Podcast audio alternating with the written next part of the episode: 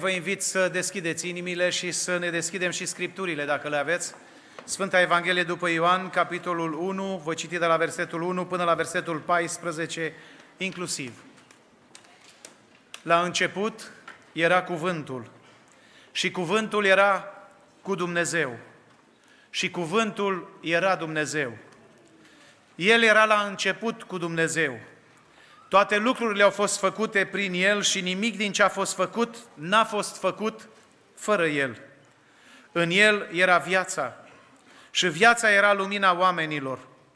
Lumina luminează în întuneric și întunericul n-a biruit-o. A venit un om trimis de Dumnezeu, numele lui era Ioan. El a venit ca martor ca să mărturisească despre lumină, pentru că toți să creadă prin el. Nu era el lumina, ci El a venit ca să mărturisească despre lumină. Lumina aceasta era adevărata lumină care luminează pe orice om venind în lume. El era în lume și lumea a fost făcută prin El, dar lumea nu l-a cunoscut. A venit la ai săi și ai săi nu l-au primit. Dar tuturor celor ce l-au primit, adică celor ce cred în numele Lui, le-a dat dreptul să se facă copii ai lui Dumnezeu – născuți nu din sânge, nu din voia firilor, nici din voia vreunui om, ci din Dumnezeu. Și cuvântul s-a făcut trup și a locuit printre noi plin de har și de adevăr. Și noi am privit slava Lui, o slavă în tocmai ca slava singurului născut din Tată. Amin. Vă rog să reocupați locurile.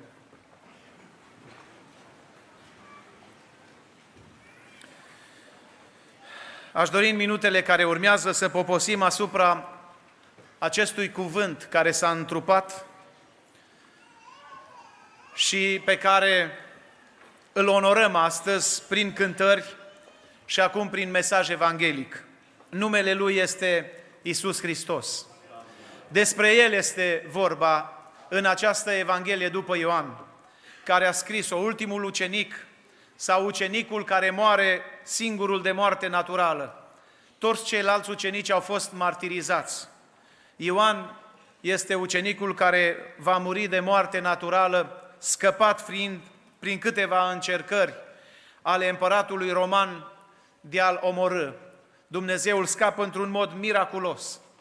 Ioan este numit și apostolul iubirii și scrie la superlativ despre Domnul Isus Hristos nu ca fiind un profet, nu ca fiind doar un învățător al lui Israel, ci prezentându-l ca Domn și Dumnezeu, slăvit să fie Dumnezeu. Grecii, pentru cuvânt, aveau două forme de exprimare. Primul cuvânt ă, pentru a exprima cuvântul era rema. Rema nu e altceva decât cuvântul omului. Felul prin care noi, oamenii, putem să ne adresăm unii altora – atunci când eu vorbesc cu cineva, când dialoghez și el dialoghează cu mine, grecii foloseau cuvântul rema, adică vorbeam unul cu altul. Cuvânt care nu e altceva decât un sunet sau mai multe sunete care le-am priceput, le-am învățat în timp și aceste devin sensuri pentru noi. Iar pentru forma cea mai înaltă a cuvântului, forma filozofică, foloseau cuvântul logos. Logosul este cea mai înaltă definiție a cuvântului. Și de obicei, cuvântul logos îl foloseau pentru zei, îl foloseau pentru cineva care era mai puternic decât ei. Ioan spune despre Domnul Isus că deasupra oricărui zeu, deasupra oricărui forțe care ar, ar spune oamenii că există, este unul singur, Dumnezeu. Vorbește despre acest logos care s-a întrupat, care s-a materializat, care a venit în lumea noastră. Și acesta este Hristos Domnul. Teologii la rând au încercat să explice dumnezeirea și umanitatea lui Isus, a logosului întrupat și n-au reușit. Diferența dintre Rema și Logos o găsim în, Sfântul, în Sfânta Evanghelie după Matei, unde evanghelistul Matei sesizează ceva. Atunci când predica Iisus, era diferit de învățătorii legii din vremea aceea. Au constatat chiar masele. Matei, capitolul 7, versetul 29. Și auziți ce spune Matei? Căci el îi învăța ca unul care avea putere, nu cum îi învățau cărturarii lor. Cărturarii aveau rema, puteau să spună cuvinte care nu neapărat aduceau la viață. În schimb, când vorbea Isus, era logosul, era cuvântul acela care pătrundea până în măduva oaselor, care pătrundea în adâncul sufletului, care îl provoca pe om la schimbare. Oricine s-a întâlnit cu logosul, oricine s-a întâlnit cu Dumnezeu, n-a mai fost la fel. Omul acela a fost transformat. Câteva caracteristici ale logosului, ale cuvântului lui Dumnezeu. Psalmul 33, versetul 4. Biblia spune, cuvântul Domnului este adevărat. Și bine spunea poetul Ion Alexandru, care nu mai este printre noi, poet creștin, dacă auzi un cuvânt și el ține numai o zi, înseamnă că acel cuvânt a fost o minciună, a fost poate un rema și n-a fost adevăr. Dacă auzi un cuvânt și el ține 10 ani, înseamnă că în acel cuvânt a fost puțin adevăr, dar este tot rema. Dar dacă auzi un cuvânt care ține 2000 de ani și mai bine de 2000 de ani, temete pentru că acel cuvânt este cuvântul lui Dumnezeu.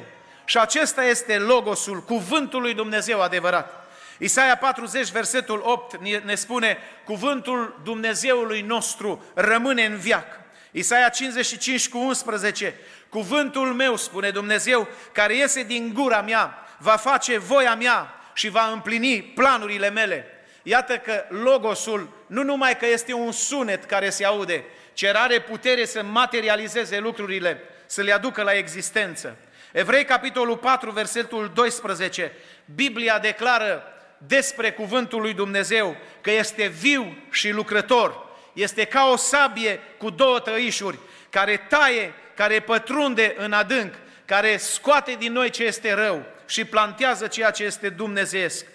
Iar în Ioan capitolul 1, versetul 14, Apostolul Ioan ne spune că acest Logos nu este altceva decât Isus Hristos, binecuvântat să fie El. Fericitul Augustin spunea, atunci când vorbește Biblia, să știi că vorbește Dumnezeu.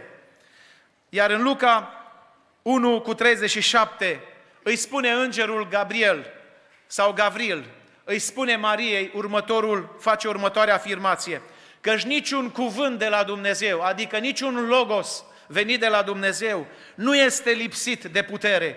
Ce spune Dumnezeu se poate întâmpla.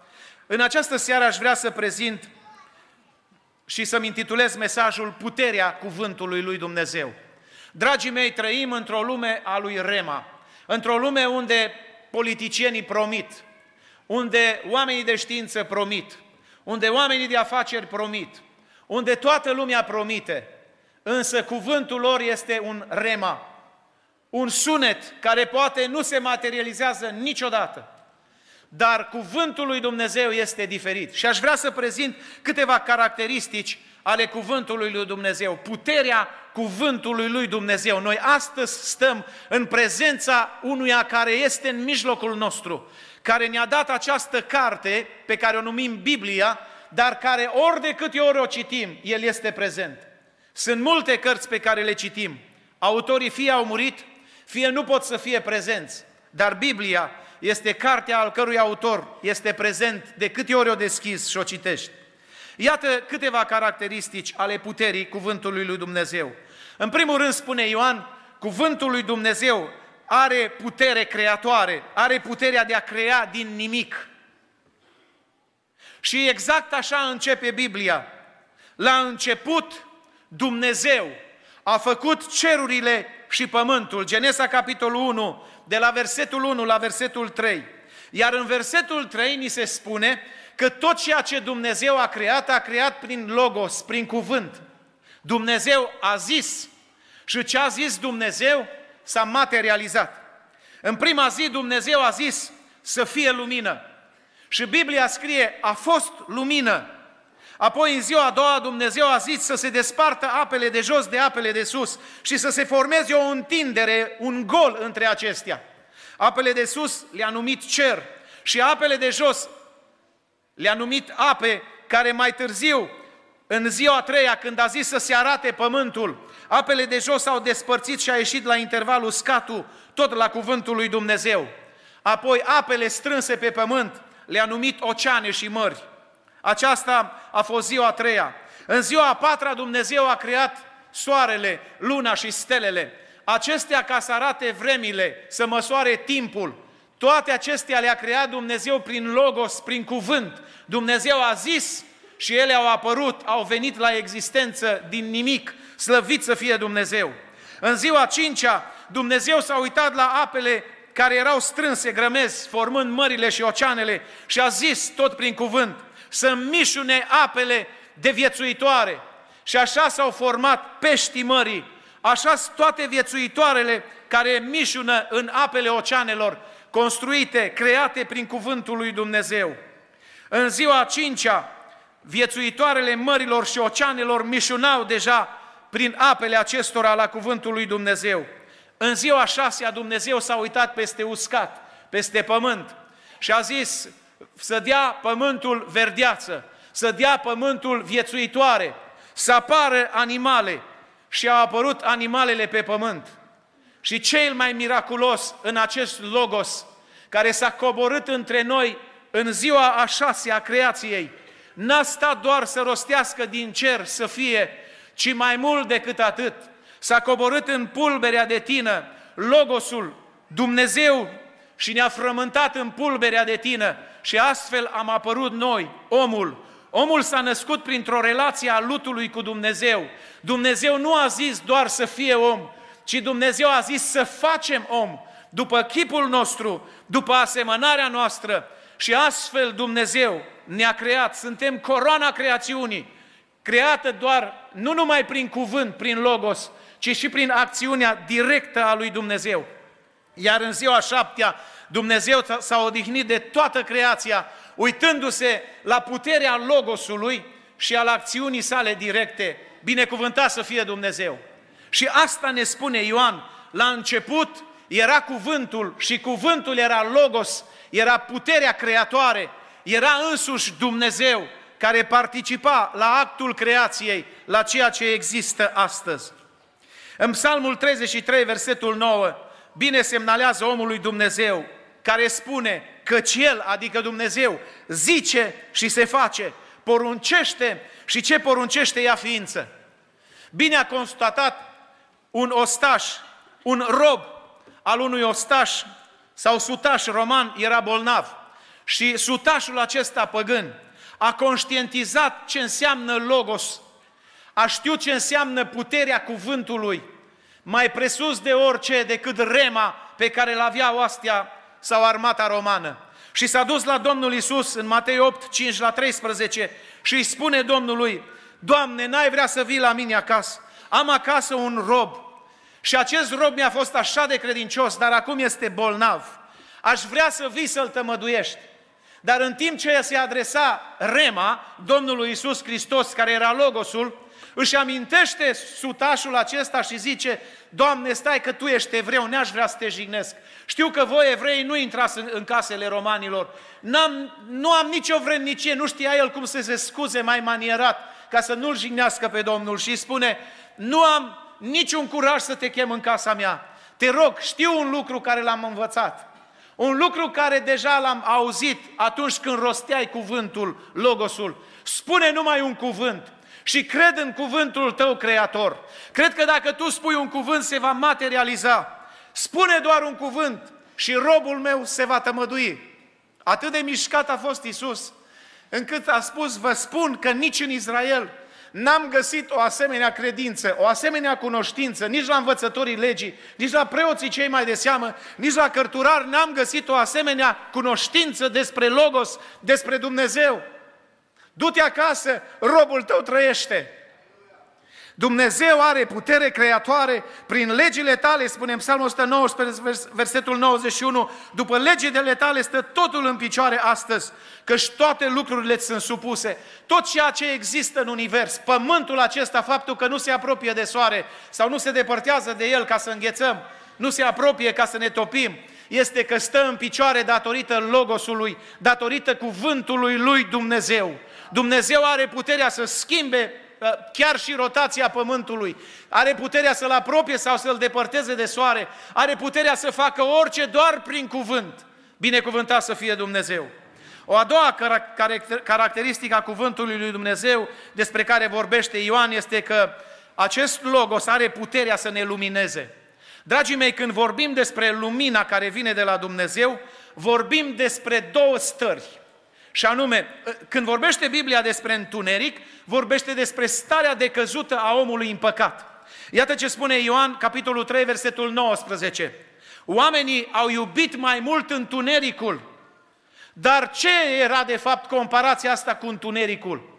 Întunericul e lumea păcatului, lumea unde oamenii se ascund, unde nu vor să vină la lumină să nu li se vadă faptele. Oameni care trăiesc în păcate ascunse, în mizerii, în tot felul de lucruri hidoase. Și spune Biblia că oamenii au iubit mai mult întunericul. Au iubit mai mult întunericul decât lumina. Pentru că faptele lor erau rele. Transferul din întuneric la lumină de la păcat la neprihănire, de la moarte la viață, a fost posibil prin Logos, prin acest cuvânt al lui Dumnezeu care s-a întrupat și care a venit în lumea noastră. De aceea în Evrei, capitolul 6, versetul 4, vorbește apostolul că atunci când scrie epistola către evrei, evrei, cei ce au fost luminați odată și au gustat darul ceresc și s-au făcut părtași Duhului Sfânt și care totuși au căzut, este cu neputință pentru ei să fie întorși la Dumnezeu. Rețineți și subliniați, cei care au fost luminați odată, adică cuvântul lui Dumnezeu are puterea să-mi lumineze inima, să mă trezească din starea de păcat în care eu zac și nu o conștientizez pentru că stau în întuneric. Dar în momentul în care cuvântul lui Dumnezeu, care este o putere, o forță, o lumină, vine și îmi luminează mintea și inima, atunci mă trezesc la realitate și decid o schimbare în viața mea. Știți, unde a pătruns Logosul, unde a pătruns Cuvântul lui Dumnezeu, Biblia nu numai că a mântuit, Biblia a și civilizat. Europa este civilizată datorită Logosului care a venit din cer de la Dumnezeu. N-am fi avut niciodată o cruce roșie, societăți caritabile, spitale, universități, care să învețe pe oamenii morala. Niciodată n-am fi avut biserici n-am fi avut oameni cu inimă dacă nu s-ar fi coborât logosul în aceste țări și să le civilizeze. Uitați-vă la țările unde n-a pătruns cuvântul lui Dumnezeu, unde lumina lui Dumnezeu n-a pătruns. Uitați-vă în țările Africii, pentru că au respins cuvântul lui Dumnezeu. Și este o lume idolatră, o lume care se complace în ocultism. Observați cât de înapoiați sunt. Cei care ați vizitat țările Africii v-ați dat seama de lucrul acesta. Cine are ocazia să citească uh, cartea de căpătâi, așa o numesc americanii, uh, a Statelor Unite, numită Lumină și Glorie, când veți citi această carte, o să realizați și americanii realizează că America este unde este datorită faptului că s-a axat 100% pe această lumină a lui Dumnezeu, pe acest cuvânt al lui Dumnezeu. Și Isus, ca apogeu al Logosului, a spus în Ioan 8 cu 12, eu sunt lumina lumii. Și mai mult decât atât, mai târziu le spune ucenicilor, voi sunteți lumina lumii. Adică cei care primesc lumina lui Dumnezeu devin și ei lumină pentru alții. Noi nu suntem lumina, ci adevărata lumină este El, spune Ioan. Nu era Ioan Botezătorul adevărata lumină, ci Ioan Botezătorul reflecta această lumină care venea de la Dumnezeu. După cum nici luna nu are propria lumină, ci ea primește lumina de la soare și o reflectă în întunericul nopții. La fel creștinul nu este el lumină prin propriile forțe, ci lumina o are dacă vine de la Dumnezeu. În Psalmul 119, versetul 105 spune, Cuvântul tău este o candelă pentru picioarele mele și o lumină pe cărarea mea. Aș vrea în această seară acest cuvânt al lui Dumnezeu dacă tu trăiești în întuneric să te lumineze și să vii la adevăratul cuvânt al lui Dumnezeu, la logosul acesta care există veșnic, chiar dacă pământul și cerul vor trece, logosul continuă să existe, pentru că El este Dumnezeu din Dumnezeu adevărat, binecuvântat să fie El. Puterea de a transforma este o a treia putere a cuvântului lui Dumnezeu, a Logosului. Dacă eu mă duc la un doctor și doctorul îmi face niște analize medicale, doctorul va constata boala, însă niciodată nu, vă, nu mă va putea vindeca. Chiar dacă urmez un tratament, tratamentul e posibil să aibă efect pentru că fiecare trup reacționează la medicamentație diferit. Niciun organism nu reacționează la fel. Fiecare organism are reacția diferită. Însă Logosul, cuvântul lui Dumnezeu, are puterea să transforme omul, nu doar să-i arate starea. Biblia nu-mi spune despre mine doar că sunt un păcătos. Bun, conștientizez că sunt un păcătos, dar mă ajut să mă schimb. Ai puterea să mă ajut să fac o schimbare în viață? Și cuvântul lui Dumnezeu spune, da, am puterea să te transform dacă mă lași să intru în viața ta să intru în inima ta, în mintea ta, în toate sferele din viața ta, în ultimul atom din ființa ta. Eu am puterea să te transform, zice Logosul cuvântului Dumnezeu. Ioan, capitolul 1, versetul 12, auziți ce spune Ioan? Dar tuturor celor ce l-au primit, adică celor ce cred în numele Lui, asta înseamnă să-L primești. Le-a dat dreptul să se facă copii al lui Dumnezeu, nu biserica, nu un sinod, nu un Consiliu Legislativ îmi dă mie dreptul să mă fac copil al lui Dumnezeu, ci credința în Logos, credința în cuvântul care s-a întrupat în Isus Hristos, mă transformă, mă mântuiește și îmi dă această putere, certitudine, garanție că sunt copil al lui Dumnezeu. Și este cea mai nobilă chemare, cea mai înaltă și mai frumoasă uh, poziție pe care o poate avea cineva. Cuvântul lui Dumnezeu în Faptele Apostolului, capitolul 2, versetul 37 la 41, după ce Petru predică Evanghelia, la un moment dat cuvântul Domnului pătrunde în viața acestor evrei care, și neamuri care erau atât de îndărădnice, care nu acceptau o altă credință, fiind într-o lume plină de religii. Dar după ce le-a pătruns cuvântul lui Dumnezeu în inimă, după ce au auzit aceste cuvinte care au uh, fost spuse de Apostolul Petru, au rămas străpunși în inimă, spune Biblia. Nici o carte nu poate străpunge inima cum o face Biblia. Oricât de filozofică, oricât de, uh, știu eu, sofisticată, oricât de inteligent ar vorbi, singura carte care străpunge, care trece prin inimă este Logosul, cuvântul lui Dumnezeu. Au rămas străpunși în inimă și au zis, i-a determinat la o schimbare rapidă.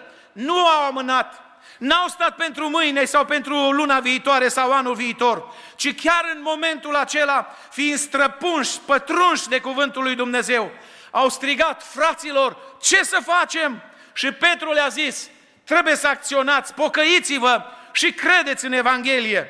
Cuvântul lui Dumnezeu străpunge, Evrei 4 cu 12, și cuvântul lui Dumnezeu este viu și lucrător, mai tăietor decât orice sabie cu două tăișuri, pătrunde până acolo că desparte sufletul și duhul, încheieturile și măduva, judecă simțurile și gândurile inimii.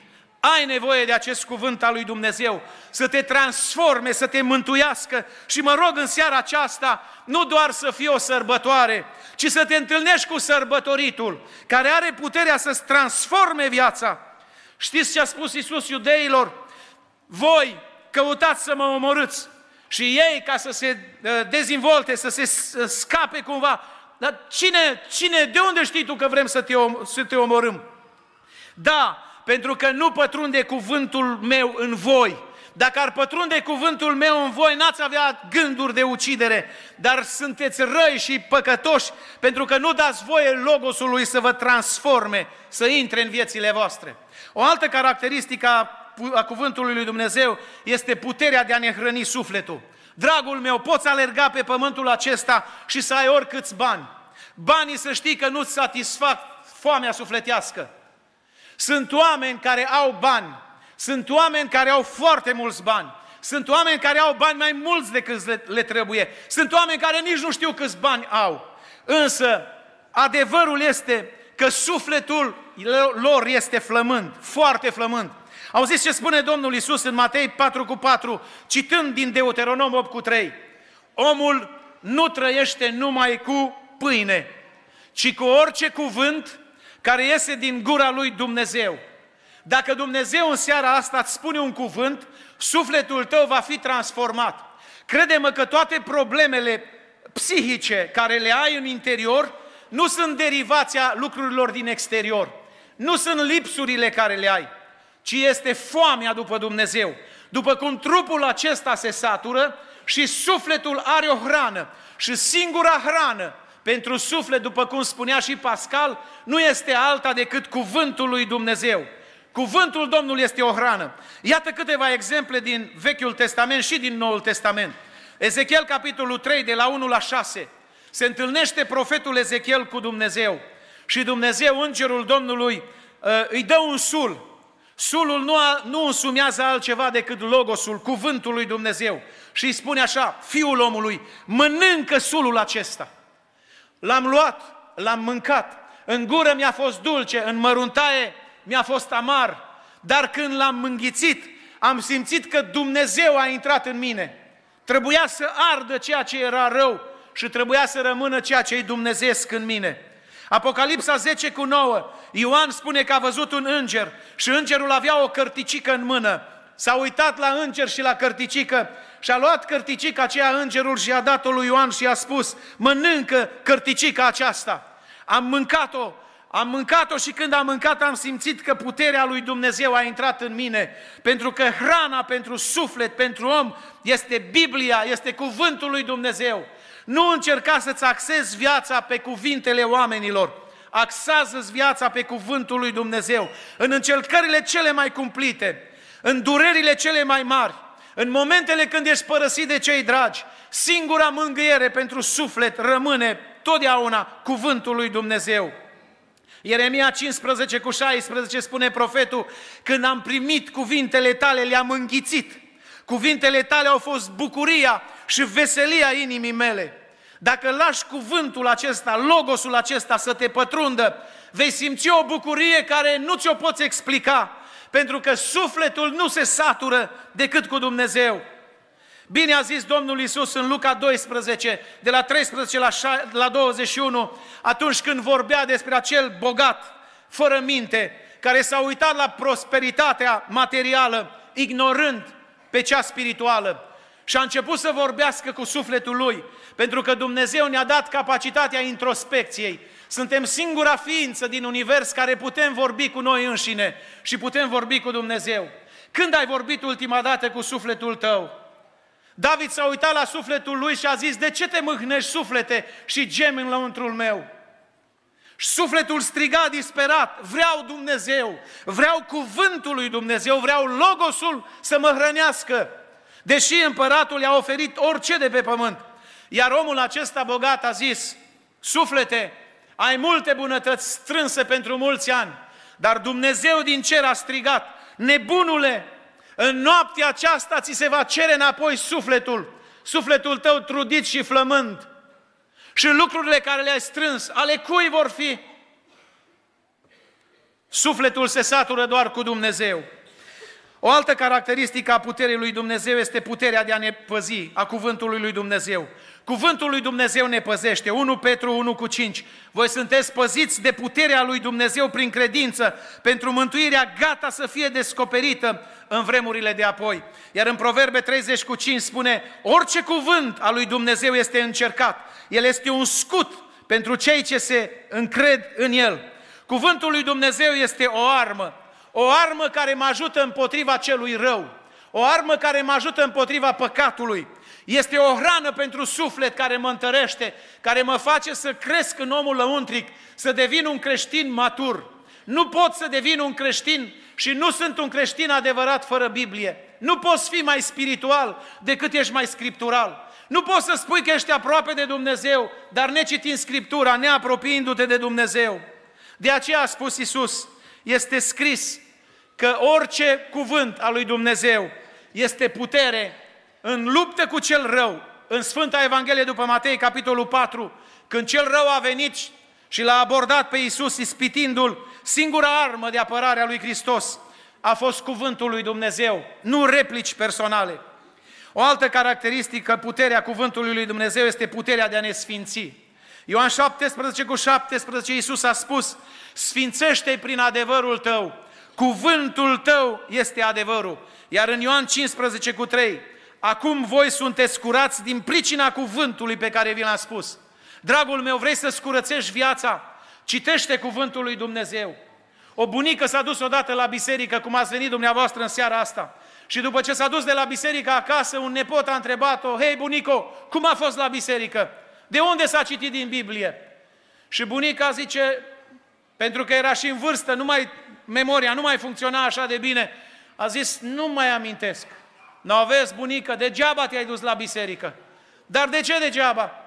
Și apoi, având acolo o sită, bunica, prin care mai cernea din când în când, o mai spăla din când în când cu apă, lua apă și punea în ciurul acela, în sita aceea, și sita se curăța.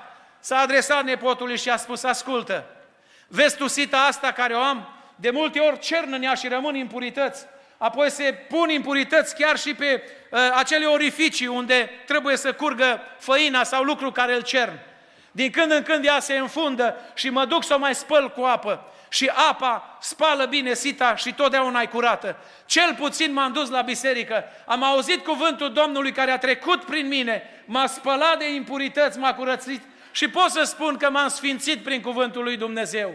Iisus a spus, sfințește-i prin adevărul tău.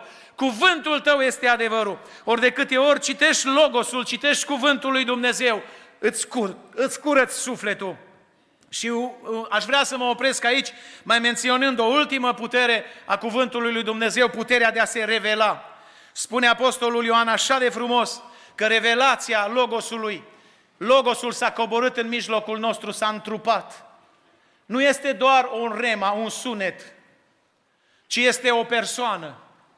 Și această persoană a venit să interacționeze cu noi, să vorbească cu noi, să ne pună pe noi într-o poziție de a putea vorbi cu Dumnezeu. Și acesta este Isus Hristos, revelația lui Dumnezeu, expresia de dragoste a lui Dumnezeu, binecuvântat să fie Dumnezeu. De aceea, dragii mei, vă îndemn de aceste sărbători care vor trece. Cum spuneam și dimineața, să rămânem cu sărbătoritul. Sărbătorile trec, dar cuvântul Domnului rămâne pentru totdeauna.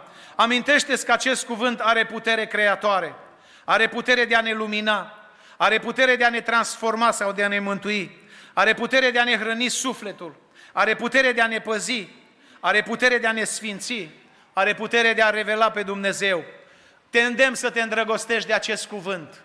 Dumnezeu să ne ajute pe toți să-l citim, să-l memorăm, dar mai ales să-l practicăm. Dumnezeu să vă binecuvânteze. Vă invit, dragii mei, să ne ridicăm înaintea Domnului și aș vrea să facem o rugăciune. În această rugăciune să-i mulțumim lui Dumnezeu că a permis cuvântul lui Său, care l-a însoțit la creație, care l-a însoțit în permanență și îl însoțește și azi, să pătrundă în viețile noastre, să aducă schimbare și transformare și să ne pună într-o stare după voia lui Dumnezeu. Vă rog foarte mult să-L cinstim pe Domnul și în timpul rugăciunii să nu ieșiți. După rugăciune veți putea să plecați noi vă urăm sărbători binecuvântate în continuare și vă așteptăm cu drag la toate slujbele bisericii pe care le avem aici. Cu toții ne închinăm lui Dumnezeu.